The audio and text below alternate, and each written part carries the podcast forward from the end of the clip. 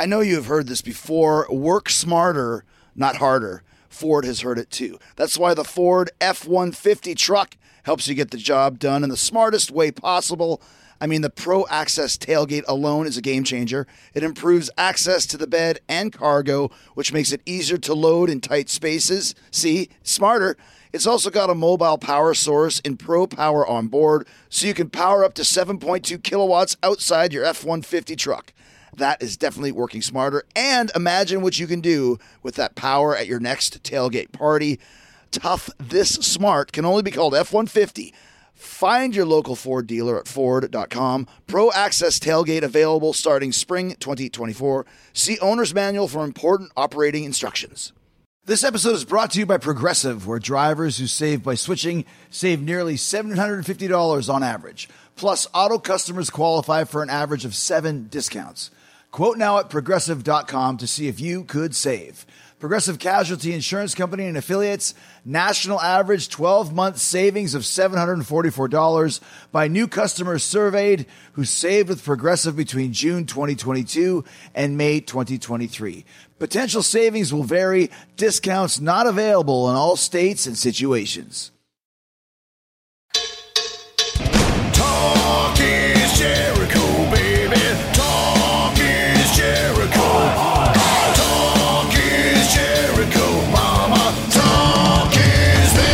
Mr. Kevin Nealon, how are you, sir? How's it going, Chris? Good. Uh, I, the last time, well, the only time we ever met was at a radio station in Florida. And uh, you were doing gigs in Tampa, where I live, and I was there promoting whatever the hell I was promoting. Do you remember who the other person was that we were talking to? I don't, but I was just talking to your uh, producer. I said, you know, I met Chris once, and I don't remember where it was, but it was a w- while ago. But I remember you were a nice guy. well, thank you. We actually exchanged numbers, and from time Really? to time, I would shoot you a text here and there. But the other guy that was was there being talked to was Evel Knievel. Was it really? He was like over the phone. They were talking to him. And I remember you and I were sitting there going, "This is Wow. Evel Knievel, man." So yeah, there's your phone number right there. there you go. I think I've texted you from time to time whenever, like, if I watch, for example, like the Chris Farley, uh, Patrick uh, Swayze Chippendale sketch. That's right, the audition. Yeah, I'll text you and Yeah, say, that like, was a great sketch. what was it like? But let, let, there's lots to talk about. Let's but let's go into that because to me that might be the funniest sketch in SNL history, and you were quite involved in it. Yeah, I think I think it was the uh, funniest sketch, at least one of the funniest ones. That's for sure. Chris Farley's, uh, if nobody has seen it, it's um, Chris Farley's auditioning to be a Chippendale dancer against Patrick Swayze. Mhm. and you know they're wearing the leather pants and farley's got the collar and the bow tie and he's got the cuffs you know the cufflinks and i'm one of the judges kind of like the american idol judges are sitting behind a, a table and it's me mike myers and jan hooks. And uh, chris farley comes out and he's competing against uh, patrick swayze and they're both dancing and farley's just giving everything he's got you know he's swinging his belly around. He's uh, just jerking and you know really working hard at it and the music stopped. And i almost broke up. I've never broken character on that show. Do you know why? Why? i'm a professional. Of course. uh, so anyway um, but i came close to laughing on that one. And um, and of course uh, he loses to patrick swayze uh, big surprise but in hindsight and i don't know if this is true i heard that farley was a little reticent about doing that sketch because you know he was a little self-conscious about taking his shirt off. But that doesn't sound like farley to me because he would do anything anything for a laugh.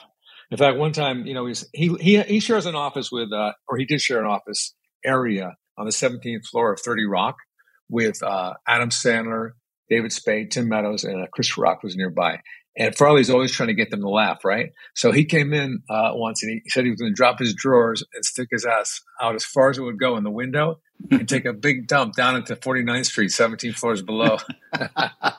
So they're all like do it do it farley do it.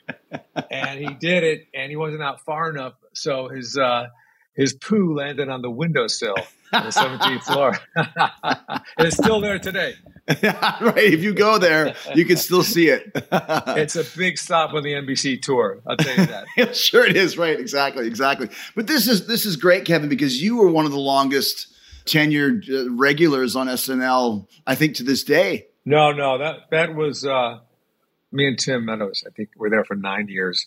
But I mean, there's some people that have been there for uh, Horatio Sanz, I think it was, and Kenan Thompson had been there know, 15 years or something. Well, not the longest, but one of the longest. I mean, nine years on that show is, is a long time. So, I mean, how how do you last that long on a show that's so high pressure uh, for nine years? Well, first of all, I was surprised I'd ever get on that show because I don't do characters or accents or anything. You know, Dana Carvey was my friend, and he got selected to be on that show, Mhm. and so uh, he recommended me. Like I said, I didn't even expect to be on that show, and when I was, I wasn't like a lot of these actors that wanted to become bust out of there and be a big star like within a year or two.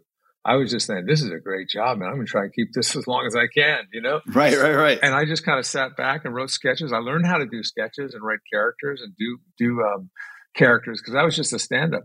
You know, I am stand up, really, really good stand up. yeah, of course. It's true. I'll show you. You'll see.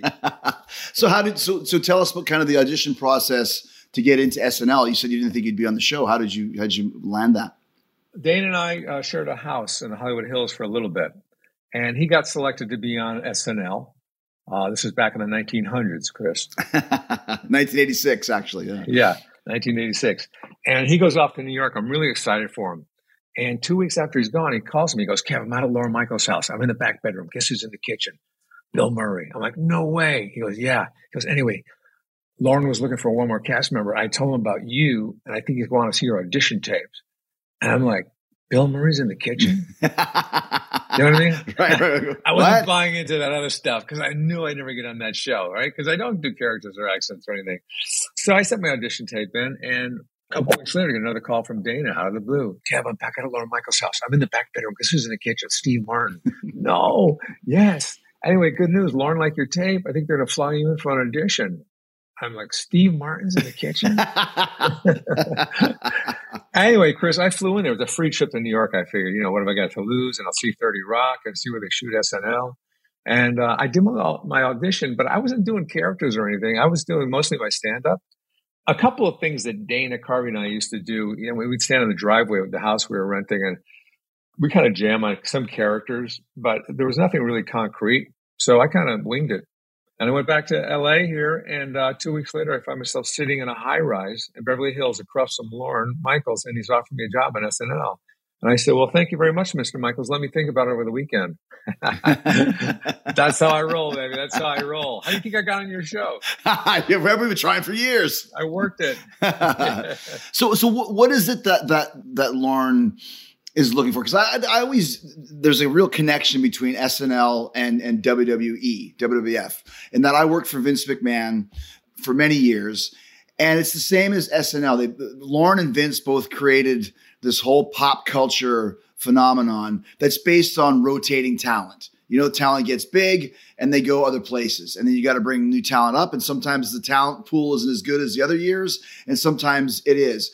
What is it, you know, that, that Lorne looks for? How do you stay involved in SNL? Because there's some guys that are never on. There's other guys that are on every skit. Like how, how does that kind of dynamic work? Well, it's uh, it's an interesting question.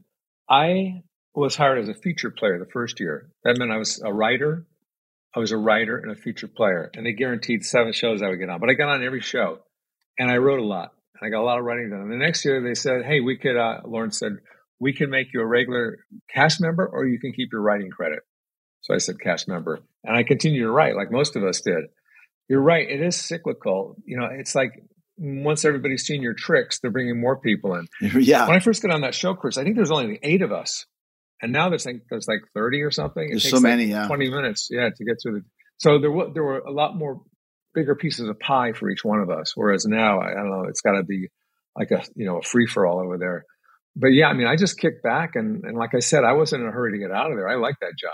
A lot of people complain that it's stressful, and Mhm. uh, and it is stressful, but it's not. You know, I, I was able to with stand it for nine years, and I kind of liked it. You know, I like doing that. You're talking about, you know, I don't know when you start writing, if it's Tuesday maybe, and obviously you get to Saturday and then you get Sunday off and you got to do it all over again. I mean, I think that's where the high pressure element comes in. There's not like any, well, there's an off season, but during the season, Yeah. there's no real off days. Yeah, you do like um I think it's like two weeks on, a week off, three weeks on, a week off. So you get those little uh, windows of a hiatus.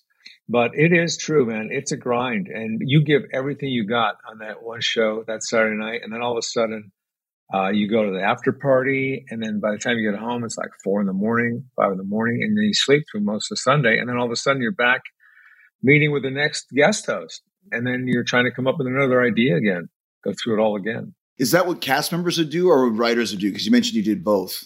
No, cast members too, because they want to get on. Hmm. They want to get on the show, and if nobody's writing a sketch for them, you know, then they're out of luck. So, you know, if you can write, you write. Otherwise, you just pass, pester the uh, writers. Write something for me. Come on, I got rent to pay. But that never really works. though. I think the best thing is to kind of you you kind of have to come up with your own stuff, right? Yeah, you do. I mean, I mean, hopefully people will be writing for you. I think I was right in the middle somewhere. I wasn't like the go-to guy like Dana Carvey was. You know, he was Mhm. kind of the Phil Hartman was in every sketch. You know, because he was a utility guy. Right. and and I was in a lot too. And in fact, I saw Al Franken not too long ago. I said, Al, I was kind of the straight man on that show, wasn't I? He goes, No, no, you played attitude. You were the one who played attitude the best. I would think, especially in the '80s, like you know, I think everybody's got their era of SNL. yeah, That was back when I was in high school, so you would actually would have parties to watch SNL, and maybe somebody sneaks in a bottle of vodka, and you'd be watching, you know, whatever was going on. But you guys had had a, had a classic cast. You mentioned Carvey and Lovitz and, and, those types of guys, and then Spades coming in, and, and you got Sandler coming in, and, and you mentioned Jan Hooks, who was great, Victoria Jackson. There was a real great four or five year span of just a great uh, core cast, and then other people coming in and out. yeah, it, it really was. And like I said, after a while, you burn through all your tricks. And Lorne knows it, and you know the uppers at NBC knows it, so they start bringing in some cavalry. You know, they start bringing in people with new tricks until they run out of tricks, and then they keep bringing more. And also, you're getting older too. When I was on that show, I was 33 or 32. And then uh, we're all kind of hanging out, except for one of the other cast members. And we heard he was uh, an older guy, and he was 37. That was Phil Hartman. I remember 37 sounded so old at the time. You know, oh man, they got really, they got a guy, they got an adult coming on the show. right, right, right, right, right, right. yeah, yeah. All right, there are some seriously talented luchadors in AEW, and not all of them speak English, which can make putting together matches a little challenging sometimes. That's why I signed up for Rosetta Stone. I'm learning Spanish, amigos, amigas. See, already learning. Haha, Rosetta Stone is the most trusted language learning program. You don't even have to learn Spanish, though, because Rosetta Stone has 25 languages, including French, German, Korean, Arabic, and Polish, and Japanese. That's what I'm going to do next. I spent a lot of time in Japan, and I still work with a lot of Japanese wrestlers at AEW, like Takeshita. So having a better handle on the language will definitely show in the ring. Communication is key, and learning Spanish on Rosetta Stone has been so fun and easy. They've got this true accent feature that gives you feedback on how well you're pronouncing words, sort of like having a personal trainer for your accent. I'm using the app, but you can also do the lessons on desktop or laptop. I also like that I can download the lessons and do them offline, which is perfect for a plane. I can sit there on a flight and work on my Espanol. So don't put off learning that language. There's no better time than right now to get started. For a very limited time, Talk is Jericho listeners can get Rosetta Stone's lifetime membership for 50% off. Visit rosettastone.com slash Jericho. That's 50% off unlimited access to 25 language courses for the rest of your life. Redeem your 50% off at rosettastone.com slash Jericho today. That's rosettastone.com slash Jericho. Do it today. So, talk about uh, some of your biggest hits on the show, so to speak. I, mean, I would say that one of the all-time greats sketches that you had as reoccurring characters was Hans and Franz with with, with Carvey. Obviously, Schwarzenegger's huge at the time, but kind of talk about how how great that was because that's still some. I'll tie your flabby pectorals like a Christmas bow, and believe me, no one would want to open you. That's right. yeah. Uh, Hans and Franz came up um, after the first season at SNL. Uh, me and Dana Carvey and Dennis Miller went on tour. We did a stand up tour. I don't know how many cities we did, maybe 30 cities. And we were in Des Moines, Iowa, in a Red Roof Inn.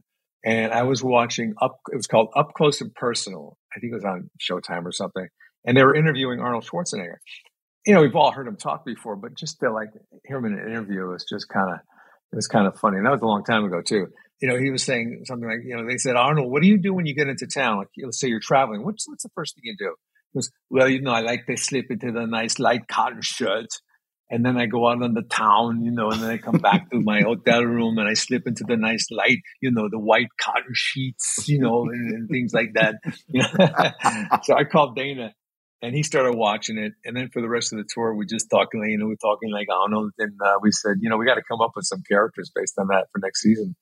So yeah, we just got in a room. And I think I went to his apartment or something, and uh, we just started hammering it out. And I used to live in Germany when I was a kid, so I came up with the names too. yeah, so we just thought, hey, this would be great. Two really defensive, out of shape pseudo bodybuilders who claim they're cousins, distant cousins of Arnold Schwarzenegger's. And, you know, we're just berate everybody, you know, you know, you know, if you think you're so nice and good and, you know, strong, you mean now believe me later. I could take your belt off and it would cause a flavalanche. All right. let's talk. but, you know, Chris, how they came together, you know, we've developed them and then we put them out there. It kind of got a tepid response. You know, we thought, okay, well, that was it. You know, we, we gave it a good try and you know there wasn't much excitement about doing it again and then i think about a week or two later i said hey man let's, let's do another hans and franz let's get that out there and as soon as we came out the audience recognized us mm. and they just went crazy so then we knew we had to come hit characters right there and then uh, other people started to help us write them. Well, it's it's funny, and by the way, Carvey and Miller both Talk is Jericho alumni as well. So you're now a, a oh nice. But that was the era when they were making a lot of SNL movies. Was there ever talk of doing a Hans and Franz movie? Uh, yeah, there was. It's funny you should ask that because we just did a big uh, Conan O'Brien uh, chat about the uh, Hans and Franz movie. It was called Hans and Franz: The Girly Man Dilemma. girly Man, uh, which is appropriate now, I guess. And Arnold Schwarzenegger was going to produce it and co-star in it. No. Yeah, so we talked about that on Conan, and uh, let's see, Robert Smigel was there. He was one of the writers, and me and Conan and uh, Dana. It was really funny. It was a musical. It turned out to be a musical, of course. and uh, I love the opening because we lived in Little Austria in New York City. Little Austria was up. You take the cable car up from um, Randall Island, I think it is, and you take it up into somehow you go into Little Austria, and it's black and white and everybody's yodeling and sweeping the sidewalk with a straw, you know, broom. yeah. And we're walking around, you know, like we're muscle men. And then we decide we're going to go to Los Angeles to find our, our cousin Arnold. So we get on a, a bicycle. On the way out, we start uh, picking up hitchhikers along the way. and all of a sudden, they're on a unicycle behind our bike. oh, no, no. They're on a bicycle built for three now it keeps getting longer. And we're stopping at all these places like, you know, Bavarian Bratwurst land and, you know, everything that reminds us of Austria. anyway, we get out to California and we hook up with Arnold. The problem was we wrote Arnold into it too heavy. Mm. And so if you didn't do it, you know, the movie wouldn't get made. So that was, I think, one of our mistakes. And then Arnold, I guess he got, he was doing other films. You know, these guys have so many films lined up. And if they just did a, a movie spoofing himself, I think he did Last Action Hero it kind of like, um, you know, I don't want to do that again, something else. So anyway, it kind of went away. But we read the script on uh, SNL on uh, Conan oh, show. Oh wow, we read a lot of it. Yeah, you can check it out. And then Arnold comes on. Arnold comes on a couple weeks later, and he's talking to Conan. He goes, "Yeah, that was the funniest script. You know, they're walking down the hallway." And you know, somebody says, "How do I get to the bathroom?" You say, "You go down to the hallway. You take a right at the pectorals you know, and then you go straight down, you know, to the to the calf muscle, and that's it. And we had him living in a, a house, and to get into the house, it was like two big buttocks, and the door was in the middle of the buttocks. yeah, totally right up the alley of the Hans and Franz vibe, right? yeah, but he he loved it. I mean, now he loves it. You know, 30 years ago, it would have been great if he loved it and wanted to really do it. Back then, yeah. Yeah, yeah, but I think it's still funny. It holds up. Just hearing that voice is great because you got the nuances of it. It's it's you're nailing it. Let's talk a little bit about another great bit that you did where you did Kevin Kline's monologue. Yeah, I'm not an impressionist, so I think he was coming in, and that was just a practice run. I think I don't really remember the circumstances for that, or was that even was that that was actually on the show, wasn't it? That was part of the opening. Yeah, you did Kevin Kline's monologue as as Kevin, or you did it for Kevin Kline. Yeah, yeah. That's so funny, Chris, because I'll see a rerun every once in a while, and I'll have no idea what that sketch is about Right. or that I was even in it for that matter.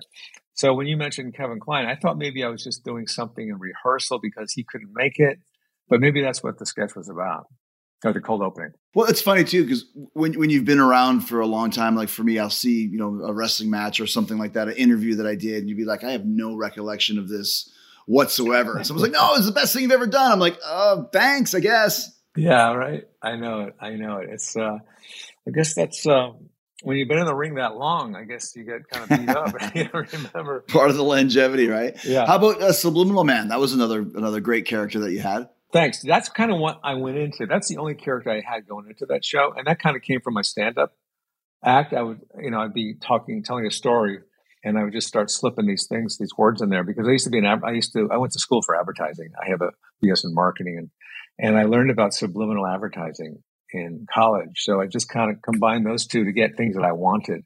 You know, subliminal. If people don't know that, subliminal advertising is allegedly there was a time in the 50s where they would flash a word really quickly on the screen and you wouldn't even consciously see it, but subconsciously you would see it. And then, you know, if it was for Budweiser, all of a sudden you say, oh, man, I really feel like getting a Budweiser, you know, I don't know, for some reason.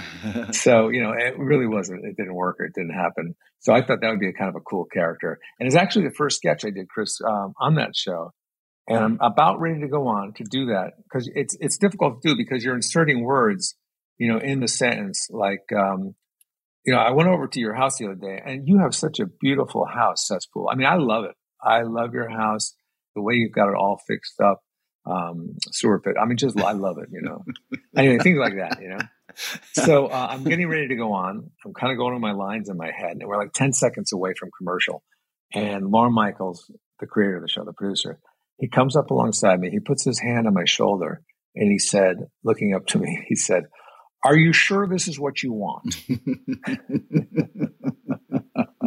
that wasn't much of a distraction. Because that's the thing. Lorne Lorne will kill a sketch instantly if he doesn't think it works. If you if you rehearse it and it doesn't get a good reaction, he'll cut it like as the show's going, right? Unless he's in it. That was one of the tips uh, that you give to the new writers. If you want your sketch to get on, put Lorne in it a little bit. yeah. that was it. That was the first sketch. Yeah. Yeah, that was fun. And then I talked to Jon Lovitz. He's the, my boss, and he's giving me a promotion because I said, you know, they're working really hard promotion, and and um, I don't know if there's anything involved in it. Mets tickets, you know what I mean? And uh, I want you to have some Mets tickets for the game tonight. And on the way out to Victoria, Victoria, uh, you're doing a great job here, and we should have dinner sometime. You're a treat. All right. Okay. yeah, your treat. That's right. So you know, you were saying about how you watched that show when you were in high school. Mhm. usually whenever anybody um, their favorite cast is always when they were in high school Yeah. because that's when people watched it i guess in high school Yeah, that's what I was saying. That was your era, and even for us a little bit earlier, like in junior high school, the the Martin Short, Harry Shearer, Christopher Guest era was a great one, and then it kind of went dark for a few years, and then it came back. Only one or two seasons, and then it was you, like I said, with Dana Carvey was because Carvey was so huge, you know what I mean? That, and, and then Lovitz got Mhm. huge, and then you were there, and, and they they had such a great, you know. So Carvey was kind of the star. i like And the then it way went i like the way you say that Carvey got huge Yeah. Lovitz got huge and you were there Yeah, you were there. Uh, yeah, yeah, yeah. Yeah, you were in it, you know. But that's what I mean, though. Like that, that's what I mean. You're always there, and then and then Yeah. Farley comes in, and you're there still, and and then of course, then you're doing the the weekend update, which is it was that was kind of not as cool until you got it. That's one thing I would say you took to the next level was weekend update. yeah well the thing we, we can update by the way you know you say it was quiet for a couple of years Lorne Michaels left that show after the original cast, Belushi and all those people, for five years. He was Mhm. did it for five years, then he left. And then uh, uh, I think her name was Jean Doumanian took over. Yeah. And um, Ebersol, Ebersol, Dick Ebersol, yeah. Yeah. And it, they just didn't find their footing. And they had really good actors on there. Robert Downey Jr., Anthony Michael Hall, Julia Louis-Dreyfus was on there. right? And it just wasn't, the synergy wasn't there or the writing wasn't there. And then Lorne took it over again. And he had, oh, he had one season. That's the one that uh, Robert Downey Jr., those guys were on. But yeah, I guess the synergy just wasn't there. And then they kind of cleaned house on that one, except for Jon Lovitz and Dennis Miller, I think, and Nora Dunn, and then brought us in. And that's kind of when it, it you know, started clicking again. But yeah, Weekend Update uh, was fun for me to do. It was a sit down job, which I liked. And uh, but it was difficult because I had to do continue to do the sketches and write uh, write different sketches for myself, and then try to come up with weekend update jokes too. Hmm. And the difficult part was you couldn't even start thinking about weekend update jokes until like Saturday morning because all the lo- you know the talk show host covered all that stuff during the week. Right, right, right. So um, you know Saturday morning I get up early, I get like all the papers, the newspapers because back then there was no Google, there was no like internet or Google or anything. So we had to look at AP photos, Associated Press photos, and then uh, just get newspapers. So it's funny. I would, you know, they, a lot of the writers didn't want to write for a Weekend Update because it wasn't a glorifying job. It was just, you know, coming up with uh, stories, Weekend Update stories. So Lorne and I would be paying people in LA, like comedy writers, fifty dollars a joke to send me to fax me uh, jokes for the show. and uh, and so Lorne finally started putting out a, a hot buffet up on the 17th floor in the writers' wing to try to entice writers to come and uh, write some jokes. And you have the you have the newspapers out there, you know, on the table. And the only ones that came were the, the newer, younger writers who weren't that good. And Al Franken, because he was a political pundit, and yeah. Norm Macdonald would come up just to have a hot breakfast and read the paper. It's like he was sitting in a cafe. just to hang out. yeah, just have breakfast and read the paper, see what's going on.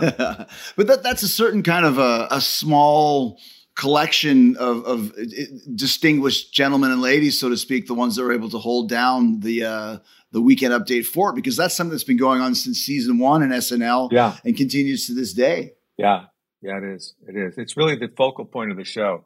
It's the centerpiece. Once you hit the weekend update, you know the show is kind of halfway there. You know, all the strong sketches have been on already.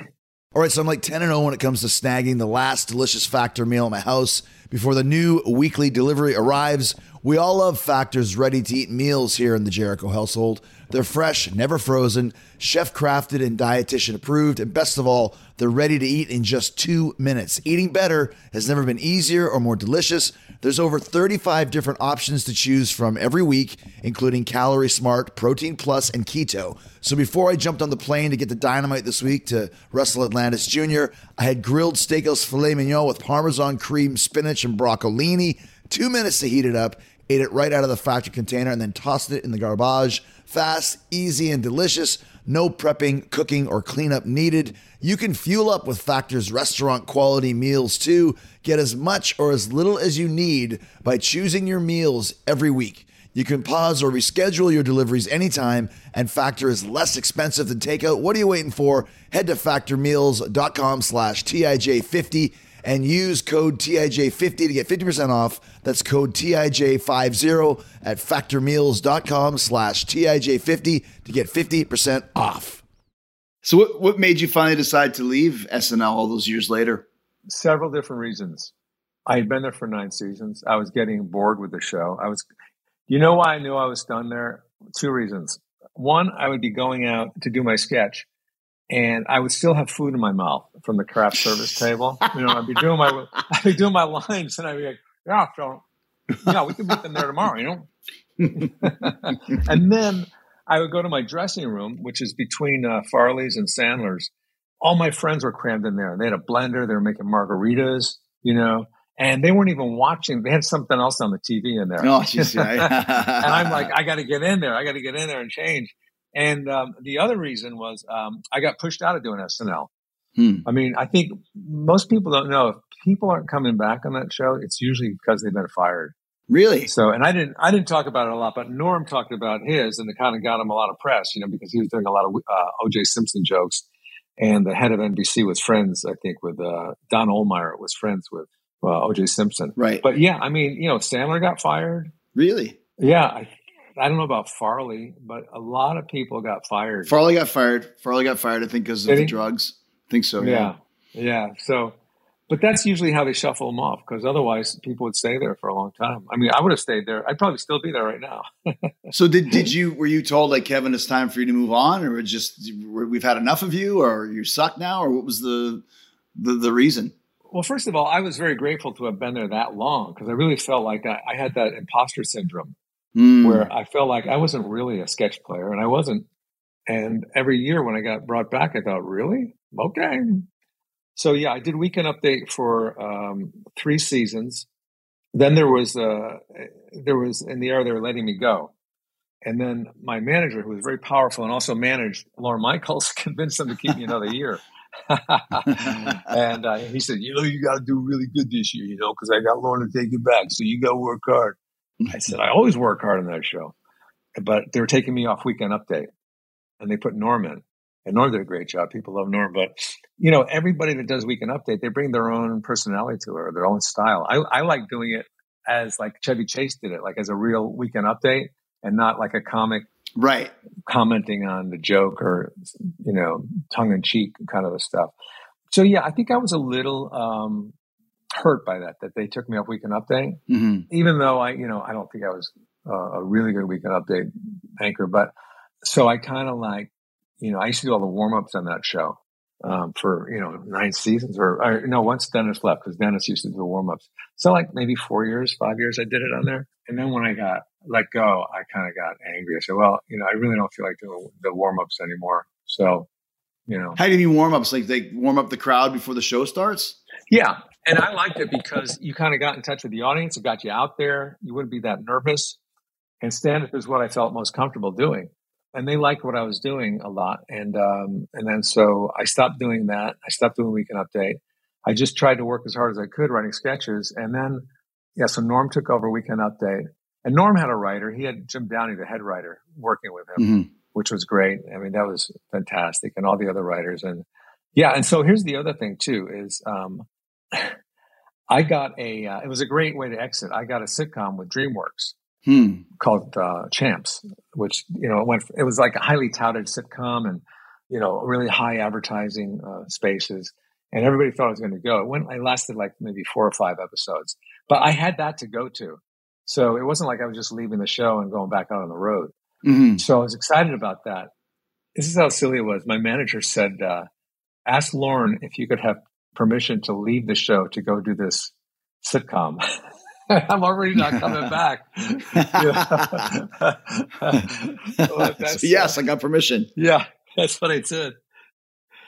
do your ear do your earbuds stay in your ear? Am I not doing it right? Should I use a smaller like rubber stopper? I just used the little. uh I got just normal headphone cable that I Oh, just yeah. put one in. Yeah. So Oh yeah, I keep- a, that's a better. Yeah, it keeps it in a little bit better. So there's the headline for the show: Nealon's earbuds fall out constantly. Last question about SNL is: Was there a, few guest hosts that were your favorites, or maybe of uh, like people that you were big fans of when you were starting, influenced by? Oh yeah, like Steve Martin was I was his biggest fan. I love what he was doing. When a lot of comics start out, they emulate somebody. And when I was in the clubs, there weren't that many comics as there are now. Like everybody does stand up comedy now. And back then it was only like, you know, you see like Italians doing it, uh, African Americans, Jewish people, and, you know, white people. And everybody was, somebody was doing Richard Pryor, you know, somebody was doing Woody Allen. Right. I guess there was some of me that was doing Steve Martin, Albert Brooks, and Andy Kaufman because those are my three favorite. So when Steve Martin was on, I was just I was just so excited, and I wrote some stuff, and um, I was in scenes with him, and I couldn't believe it. And then actually, he hired me uh, uh, to do uh, his uh, movie a long time ago called Roxanne. I don't know if you ever saw that Mm, movie. yeah, yeah, of course, yeah. Yeah. So I was drunk number two in the beginning. I had a, a ski pole, and I was dueling with him with a he had a tennis racket yeah. so I was excited about that, and I guess he had heard I was I was selected to be on SNL, so he thought he'd hire me. So Steve Martin was, and a lot of musical guests too. I was just really excited about James Taylor. I grew up loving, and hmm Eric Clapton was on it, and a lot of these guys would stay afterwards and do a little concert, which is cool. Oh, that's cool. Yeah. So w- when you left SNL, did you w- was there a lot of buzz because I mean obviously you'd been on for so long? Was it was it easier to get gigs? Did you have to go back to the, start from scratch? How did that go? Well, like I said, I went to the I did that sitcom, so that was really a, a big distraction. You said only four or five episodes, right? Yeah. Yeah, they aired four or five, but we did it. We did a lot of episodes, you know, so that was kind of a nice buffer from leaving. Mhm. But it, you know that show is really funny. It's sometimes they'll make a big to do about somebody leaving, and they'll give a tribute to them, and you know acknowledge how great they were. For me, it was just like, and same with uh, Farley and and Dana and uh, and Phil. I mean, I don't think. Well, actually, I think Farley and Phil got a little bit of a send off. They were sitting on the stage together at the end, uh, which is kind of sad to think back now. because they're both gone. Right. But no, I just kind of slipped out of there. There was no big fanfare. so would you would you go back on the road again? And I know you did a lot of acting, you're in a lot of movies. Is it kind of a combination of the two? Because here you are working six days a week for nine years Yeah. straight with some breaks in between in the off season. But that's a pretty hectic schedule. Is it easy to step off that conveyor belt? Uh, no, uh, you know what's not easy to step off the conveyor belt is stand up comedy because I never stopped doing stand up, even on SNL. On Hmm. you know after after rehearsing, some nights I go out to the clubs, or if we had an off week, I'd, I'd work there and get gigs. So that was the hardest thing. Like during the pandemic, you know, it was tough to uh, not be able to do stand up comedy. And I know you're probably the same way. When you have some weeks off now, you go back into wrestling. You know, you jump into the ring. Yeah. Yeah, sure, sure. Yeah. It's tough to do. It's tough to just do. to keep up on it. You know, just to keep up on it. You know who's living large at my house? My three cats, Mr. Mittens, Indy, and Snickers. And you know why? Because we switched them to Pretty Litter. Okay, so it's really me and my wife and my daughters who are living large, thanks to Pretty Litter.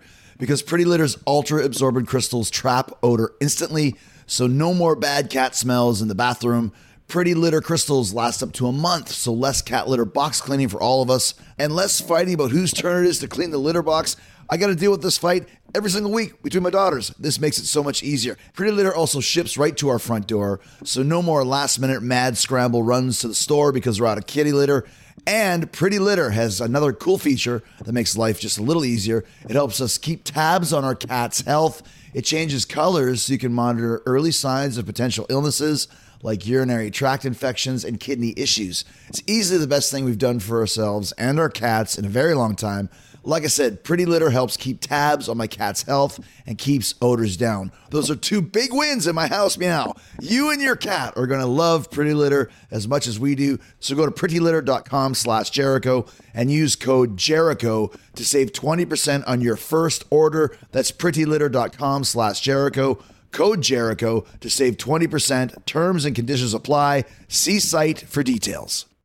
Well, something else that you're really into that, that I that I think is cool, and that you can see them all behind you, is doing the caricatures. And I know you have a, a, a book uh, called "I Exaggerate," but kind of talk about that because that's you're like the guy on the San Francisco Pier that's like, "Come over here," and you draw the quick caricature. And there's some great ones there. I see Carvey's behind you, and Harry Dean Stanton, and uh, a couple other cool cats. So, how do you kind of get into that vibe? Like I said, I've always loved sketching caricatures, but I never really flushed them out like I have now, like the ones behind me and the ones that are in the book. I just did kind of quick sketches, and in the clubs, I would take a napkin, I sketch the comic, or if I'm on an airplane, I look over there, I sketch them on a barf bag or whatever, you know, whatever I have. And when I go to these, you know, carnivals or whatever, and I would see the character artist, I'll, I just wanted to stand behind that person and watch them draw. Everybody else went off on the rides, and I'm like, okay, I see what he's doing there. He's got that. And when I was a kid, I had two framed caricatures of my mother and father on the wall. And they were really good. They were from some Parisian artist that used pastels. And it wasn't like the kind you see, you know, at some of these fairs. And every night I would just, I would look at them because there was nowhere else to look. And I'd be studying how the uh, artist did that. So, you know, for, I don't know, 12 years, I'd be looking at those two caricatures. So I think that really helped me out a lot. And then at SNL, we'd be sitting around the table read, and I'd be sketching, you know, Farley across from me, or Dana, or whoever, Jan Hooks. And then, you know, when Instagram came along, I started seeing some really good artists on Instagram, and those people kind of influenced me too. And I started connecting with some of them, and I started drawing, and I'd ask them, "Hey, do you think the eyes are too big, or is this too small?" And they tell me, and I go, "Okay, thanks." Um, some of those guys are my mentors. So when you do uh, caricature, like for example, like what do you see? Like, uh, not saying in a good way or bad way. Like, if you're going to do one of me, like, what's the first thing? Is it a nose that you start with? Is it cheekbones? Is it eyes? Is, is it different for every person? It's different for every person. Uh, you know, you have to look at the shape of the face. Like you have a wide nose. hmm I don't know if you knew that. I guess I do now. I'm just checking out. yeah, and then you have the big smile with the teeth. So you know your your smile would be big. You'd have a square chin uh, and a wide nose. You have kind of a slanty eyes. you just got to lay it all out there. Uh, yeah. Some of my friends go, "Hey, why aren't I in your book?" I said, "Because you're my friend." You know? exactly right. yeah, but it is true. I can't walk around now without feel like I'm in a, a fun house because everybody I see everybody's outstanding features, and I go, okay, and that person I do, you know, like a little chin, and um, droopy eyes or whatever. So it, it's kind of interesting. Well, I, I can see that because you're probably thinking in your head, how would I sketch this person if if they asked me to or whatever it may be. Yeah, but I like doing the book. The book took me you know, a couple of years to do it. I was started during the before the pandemic, and it was cool doing doing it during the pandemic because I couldn't do stand up anywhere. And caricatures, I would post them online. It's kind of like nonverbal comedy. Mm-hmm. People kind of laugh at it. And then when I was finished with that book, I mean, I just had it, man. I was just, I couldn't draw one more picture. I, I haven't drawn a picture uh, or painted a picture like in almost a year. I just started back today Oh wow. because somebody wanted a, a picture of uh, someone for its, their birthday. Because I've been editing, you know, I did a hiking show and I've been editing that. A lot of those. Let's talk about that. Let's talk about the hiking show. I know you have that on YouTube. It's hiking with Kevin. So, kind of, what's the is was that another pandemic idea?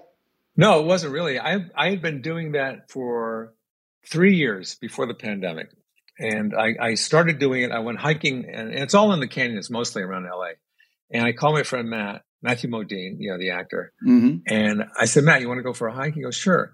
And I hadn't seen him for a while, and we're hiking up this really steep incline. We're both out of breath, and our conversation was very broken up with, you know, so uh, Matt, when Mhm. you uh, you know you moved from from New York, and um, you and uh, I thought this would be a funny like pseudo interview kind of a thing. So I kind of held up the camera like that Mm. and uh, videotaped, and I posted it on Twitter, and uh, and it you know it was fun. It was fun. And then uh, he said, "You should do more of these. You should like call it hiking with Kevin or something." And so I did, and then I got the selfie stick. And the first season was really bouncy because I just have a selfie stick with like a you know an older camera. right. Yeah, it was just uh, it was a lot more um, techie as I went through each year. And now I have a, a GoPro on the end of a selfie stick. I have a drone I fly, and I edit it myself on Premiere Pro, when I get home. But I, I've had some really fun guests on there. I've had like 150 hikes so far. That's great. Yeah, it's been fun, and I've got so many fun people. Like this year, I, I had Paul Rudd kick it off. Conan's been on a couple of times, and Sandler. Um, I mean, a lot of it. And then I had one woman, Diane Nyad, I think her name was. She swam from Cuba to Florida. You know, she broke the record. Oh my gosh. Yeah, she talked about that. So yeah, I've been having a lot of fun doing that. Is there some people that are better hikers than interviews, and some people that are better interviews than hikers? yeah, yeah. There's some. There's some that um, take it too seriously, right? Mhm. And it's all really silly. I usually tell my my guests, they say, you know what, I'm just going to ask you a lot of silly questions, just so we have bites, you know, those sound bites. And they go, oh yeah, yeah, yeah, yeah. But some people are not that in shape, and they'll say to me, I can't do this. Like uh, Spade, David Spade, for example, says, no inclines, no inclines, and I'll do it. And it's got to be in between traffic rush hour, right? and I need snacks because I'm hypoglycemic. I said, okay, all right. So I found the flattest hike ever. And like we're 20 minutes in and it's flat. He goes, Are we going up like a 1% incline here? you know, it's like that. but as the uh, years have gone by, you know, now we're into year six with the pandemic. I didn't do anything during the pandemic. The first season started off with inclines like that.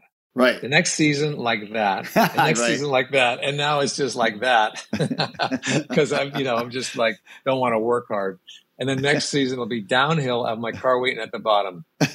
yeah, exactly right. This one way down. That's it. That's all we Yeah. got.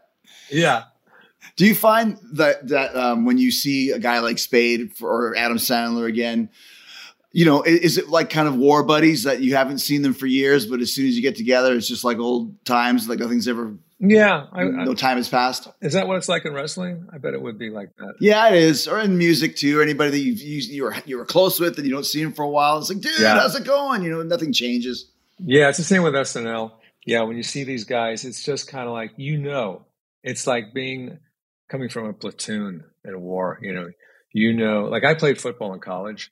I played for one season, and these guys they, they fell in love with me. And every time I'm performing in New York, they come and see me. Like it's like an old army combat troop. Right, right, right, right. Yeah, yeah. So yeah, when you know when I see Sandler or Lovitz or Spade, I don't really see too many other people. I don't think Mhm. from that show. Tim Meadows, once in a while, I see him. He's on one of my hikes. Those guys have all done my hikes, by the way, except for Lovitz. Well, yeah, not the most hiking type of, of a guy.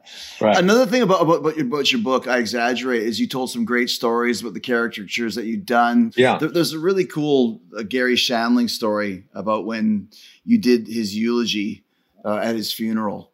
Yeah, um, Garry was a good friend of mine. He was my mentor, and I had known him for so long. And I used to watch him on the Tonight Show, and I just studied him, his style. I studied even his, what he wore. You know, he wore these really nice Armani suits, and of course, he died. Uh, I think it was about six years ago, and it was such a shock because it came out of nowhere. He had a um, Mhm. like a blood clot. So anyway, um, yeah, they had the memorial for him, and there was so much love there for him, and you know, they were like showing pictures, and different people were getting up to speak, and and I got up to speak, and I written something because it was a month after he died, so I had plenty of time to kind of reflect on our life together. I would be flying places, writing and thinking about him. So I had this um, eulogy I'd written, and it was really out of love and everything that I remembered about him. And luckily, I had it peppered with jokes. Otherwise, I never would have gotten through it. Mhm. So it would it would kind of like be very depressing, and then I would have a joke, and it'd bring the audience back up, you know. Yeah. And then uh, we get down the hill again, and then another joke, like little islands of relief. So it was really, I think, probably one of the most responsive bits um, I've ever uh, done before, because comedy always works better with tragedy, right? Sure, yeah. Well, that's kind of the basis of, of, of most comedians is the Paganini type thing, where it's a very dark based mindset that you could have for some of this comedy. Yeah, that's right. That's right. By the way, you're really good at this. You're really Oh. good at this. Thanks, man. It's been ten years. Ten years Really? I've been waiting to have you. Yeah, Are you serious? yeah, I didn't even know you were doing this. yeah. I started it back in 2013, so yeah, it's over a thousand episodes now. So Wow. You should be a lot better then. Thanks. See, I'm trying. I'm trying. Uh, let's talk about another great thing that I found, uh, and I don't even know. I didn't even watch it. It's it's it's on YouTube, and it's called "The Worst Time I Ever Bombed." Do you remember this uh, this video here? I try to forget every time I bombed. It was a speech that you did about some kind of an elephant uh, thing. You told it on the Oh, Tonight right, Show. right. Yeah. Yeah. Do you yeah. recall this? I do. That was with Bob Barker. Oh well, tell me. I I worked with Bob as well. What a guy. Did you really? Yeah, I did. yeah, Yeah. I worked with a Happy Gilmore. We did together. I was doing a lot of work uh, with animal groups back then, and uh, this was uh, I think this was specifically PETA, People for the Ethical Treatment of Animals. Anyway, they had an elephant in a Milwaukee zoo, that, and they had very small enclosures for the elephant. And I think this one was called Billy the Elephant. Anyway, I went there with Bob Barker to um, you know try to raise awareness about the elephant, so you get them out of there and give them a bigger enclosure somewhere they had a radio station that came and they were throwing peanuts and stuff and and then uh, I, I like a year later we're going down to uh, to uh, the city hall in um, L.A. to really kind of talk about Billy the Elephant again, and I was on last. And people like Cher were getting up and really being very you know, eloquent with their speaking, and you know you get a minute, you get a minute to speak. Everybody was really passionate about it. And I got up and I used like 30 seconds and I really had nothing left else to say because everybody said it, you know. so that's probably one of the, one of the uh, times. And, you know, the, the zoo people had all the people on the other side with picket signs and stuff. Louis Tomlin. That's the thing. You're thinking I can do a minute about elephant. It's the big deal. You realize how long a freaking minute is, right? Oh my God. Yeah, it is. It's a long time. Professional welder Shayna Ford used VR training developed by ForgeFX to hone her skills as a welder. The more time that you spend practicing it, that's what separates a good welder from a great welder. VR training can help students like Shayna repeatedly practice specific skills. Virtual reality definitely helps because the more muscle memory that you have, the smoother your weld is. Explore more stories like Shayna's at meta.com slash metaverse impact. As as we start to wind down here, you're doing still a lot of stand-ups. And to me, this is kind of your part of your DNA.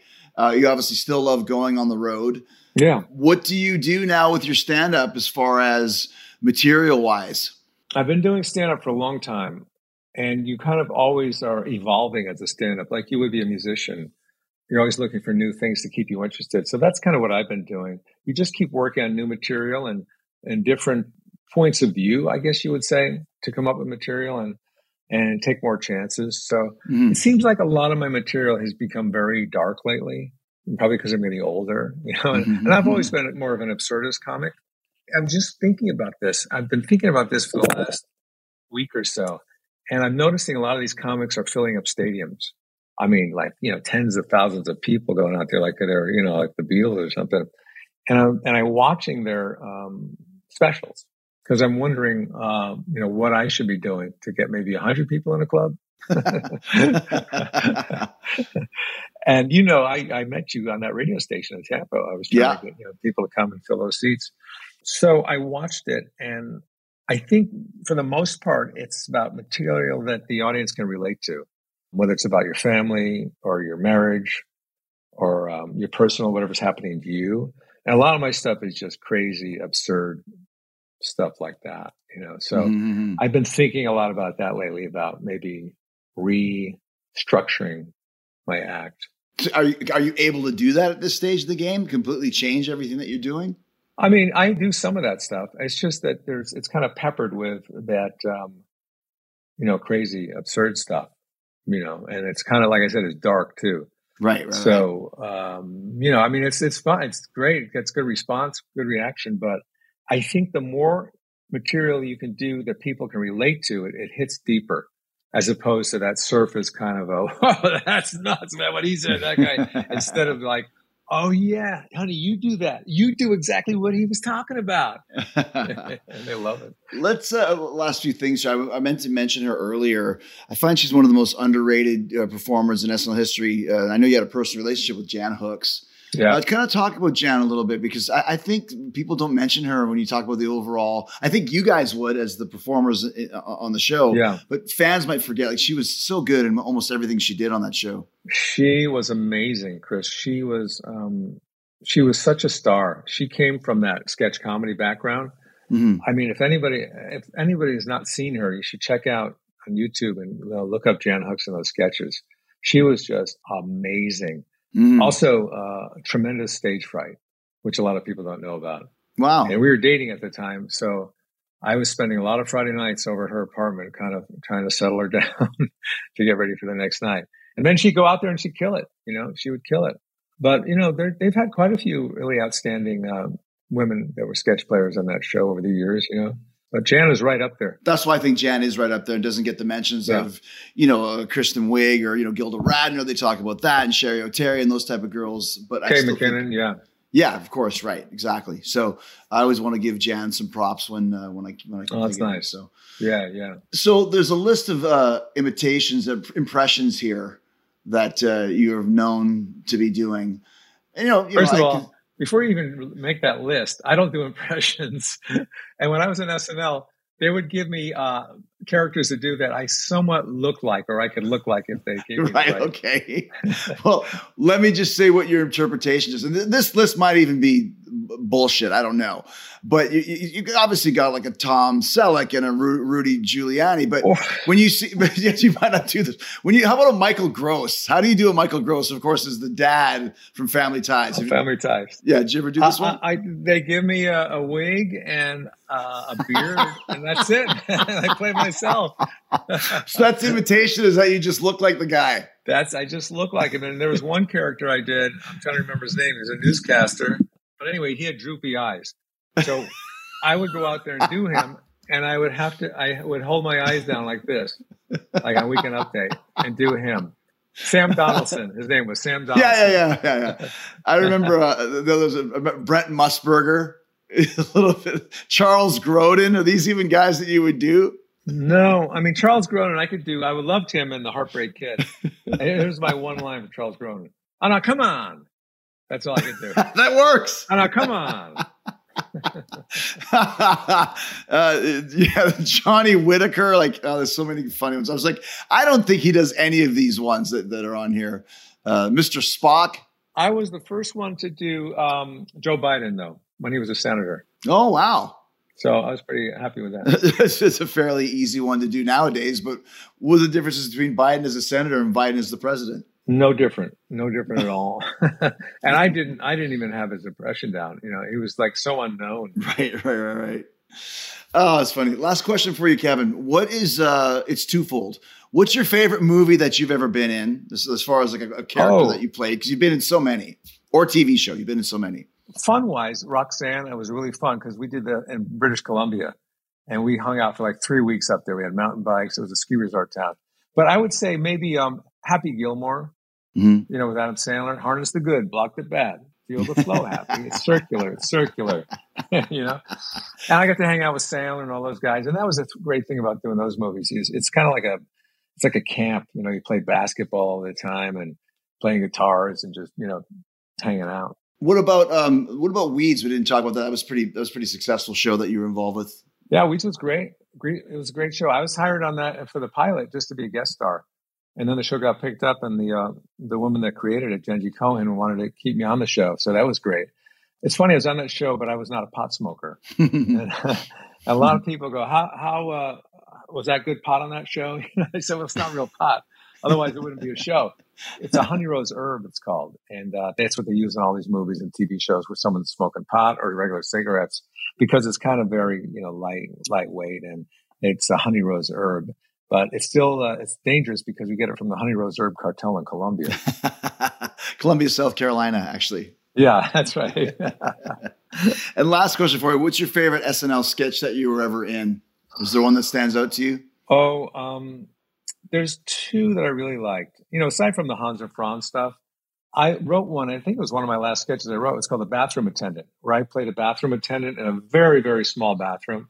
It just had a, uh toilet with no stall, and I could barely fit in there. And Harvey Keitel was hosting, and he came in, and he thought I was using the bathroom. I said, "No, I'd explain. I had a tuxedo." I said, "No, no, no. I, I work here." He goes, "Oh, okay." So it was very awkward for him, and it's everything like, uh, uh, "We go number one, or are you dropping anchor today?" "Oh, you're dropping anchor." Okay, uh, there you go. I help him take his coat off. Uh, I put the seat down for him, you know, and as he's sitting there, he's got the paper over his head, the newspaper. I'm, we have Cologne, we have Aramis, we have uh, we have Brut. he goes, no, no, no, I'm good, I'm good. So uh, I like that one. And then also there was one I think Sandler wrote, maybe with a couple other guys. It was called, um, oh, Bellissimo, I think it was called. It took place in a restaurant, and Kirstie and I, Kirstie Alley and I came in. We were a couple. And the waiters are all like Italian. They're kissing her. Hey, Mananone, what's they go? Come on, man. You know, and they kiss her. And I'm like, well, hey, what's going on here? He goes, that's what they do, she says. And it just progresses. And, you know, it's like, you know, they're rubbing her hair and, you know, as she's sitting down, I'm like, what's going on here? And then in the background, you see uh, Victoria on the table with her legs up and one of the waiters is, you know, nailing her in the back. and then when we're leaving, when we're leaving, like Santa's in a Speedo. I think there's yeah. Don't they even end up crawling into bed at some point? I think there was another sketch where that they end up crawling into the bed. Bellissimo. yeah, yeah. Well, Kevin, it's been great talking to you, man, and uh, I'm glad we had a chance to reconnect and uh, hopefully get a chance to see each other again at some obscure radio show when we're both promoting something. yeah, absolutely. Text me anytime, too. I'll answer it this I will. I got I got your number too. I'm going to make sure that uh, it's still I, in there. I, I must have answered your texts. I must. You I did? like you. Yeah. Well, you did. Yeah, Kevin Nealon. Let me see if there's any text. Sometimes they disappear. Now the, the texts have disappeared, but the uh, the name remains. So I'm right back at you. I won't even show. Oh yeah, yeah. I use invisible text ink. So See, you're smarter than I am. I, I yeah, I just Yeah. showed your number to the world. Don't worry, this won't air. Nice. Thanks, man. All right, man. Cheers, dude. Thanks for having. Thanks, man. See you soon.